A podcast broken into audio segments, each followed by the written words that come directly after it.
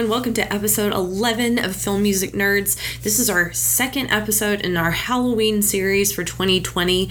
We're doing a screening a day. So I'll be putting out episodes every day, and after that episode, you can screen these movies along with us. And today we're going to be talking about John Carpenter's The Thing. Yesterday, we did an episode over an interview with the vampire. So if you didn't get a chance to check out that episode, make sure you go and backtrack on that one after you finish listening to this episode.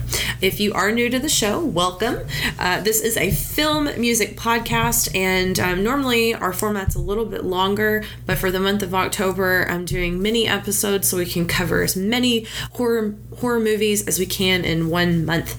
And also, what I would suggest for your viewing pleasure on this. Um, is if you're really wanting to focus on the score itself, I suggest listening to the episode first and then going and watching the film after so you can get all that good analysis that you need to really hear the ins and outs of that film score. John Carpenter's The Thing was released in 1982. The score is composed by Ennio Morricone, and the film was directed by, of course, John Carpenter. And it's starring a very young Kurt Russell and uh, a, a, pretty strong ensemble cast as well. Uh, let me give you a quick synopsis of the film first. In remote Antarctica, a group of American research scientists are disturbed by their at their base camp by a helicopter shooting at a sled dog. When they take in the dog, it brutally attacks both human beings and canines in the camp, and they discover that the beast can assume the shape of its victims. A resourceful helicopter pilot Kurt Russell, and the camp doctor lead the camp crew in a desperate, gory battle against the vicious creature before it picks them all off one by one. And this is definitely your classic 1980s monster gore movie. Um, lots of really cool hands on special effects and goo and things flying everywhere and weird, like rubber alien figurines. And it's just a really fun watch. If you've never seen it before, definitely go check it out. Ennio Morricone gives a huge wink and nod to John Carpenter's iconic use of electronic and synth sounds of existing horror, of his existing for- horror film catalog in this 1982 remake of the classic 1951 uh, Howard Hawks Christian Nyby film, The Thing from Another World. Uh, John Carpenter's film is a more faithful adaptation of the novella Who Goes There by John W. Campbell Jr., which inspired the 1951 film. So that's a little bit of a background here. Um, I've seen both. I personally like the 1982 remake. There's also, I think, one in 2012. I'm not 100% sure about the date, but don't watch the new one. It's it's not worth it. Too many special effects and CGIs. Uh, anyway, so Carpenter's most well-known composition um, is from the scoring and main theme from Halloween, uh, his 1978, the very first one from the series.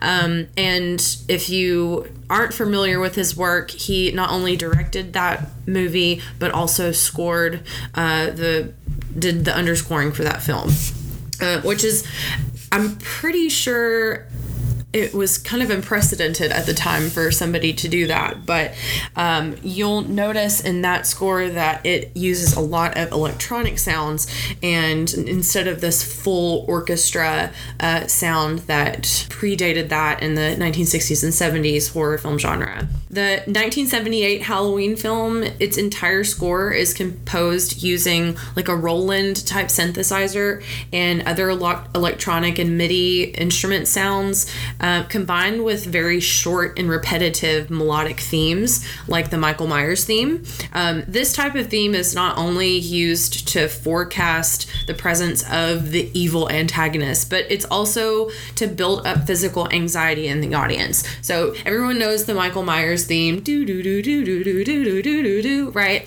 So this is that very repetitive theme that um, they can change up or down in pitch, but it basically stays the same through the whole film. And we know that when we hear that theme, that Michael Myers is about to come around the corner.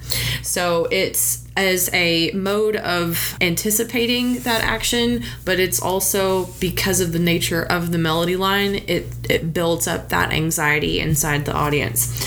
Many film scoring aficionados and novices alike will most likely know Ennio Morricone from his work on the score of The Good, the Bad, and the Ugly. But The Thing is a bit of a departure from Morricone's classic old Hollywood cinematic orchestration with large ensembles in his um, his studio, his earlier career.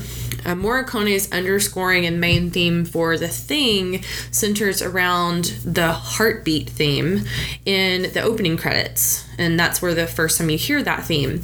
Um, and it returns as the crew of the U.S. Antarctica Research Station encounter what's to be known as an alien parasite life form. So every time something's about to happen, or you think that, you know, it's a little too calm and uh, you're anticipating that jump scare, that's when you're going to start to hear that heartbeat sound.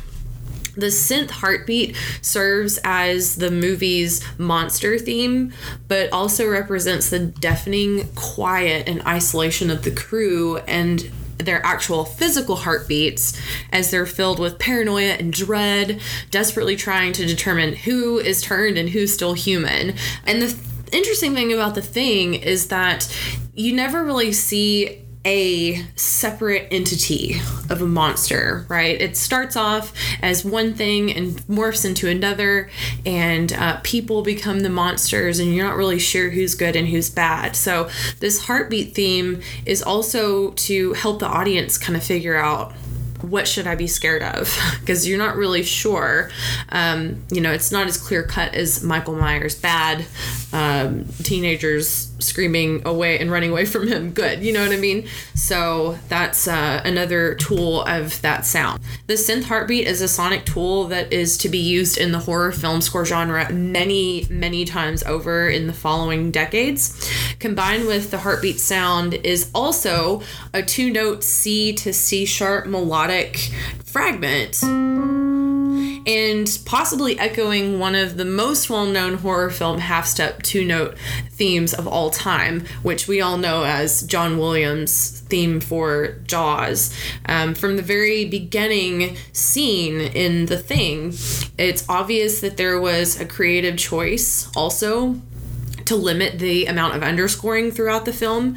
Um, there's many moments of just deafening silence and it makes you feel very uncomfortable. This creative choice to limit the underscoring, especially during scenes inside of the research facility and bunker, um, I think is really interesting. And um, this once again reinforces a sense of desolation as the main themes track title actually suggests it's called desolation. So it really gives that isolated cold uneasy feeling the whole time as many horror films do, intensity and frequency of the underscoring increases as the action of the film increases. Morricone once again delivers on an iconic score with The Thing and makes creative contributions to the subgenre that will be replicated and mimicked by future film score composers.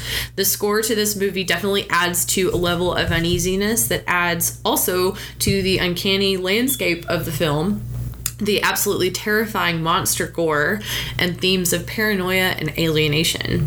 I'll give this score a 6 out of 10. That's the review. Add John Carpenter's The Thing to your list of horror film screenings this month.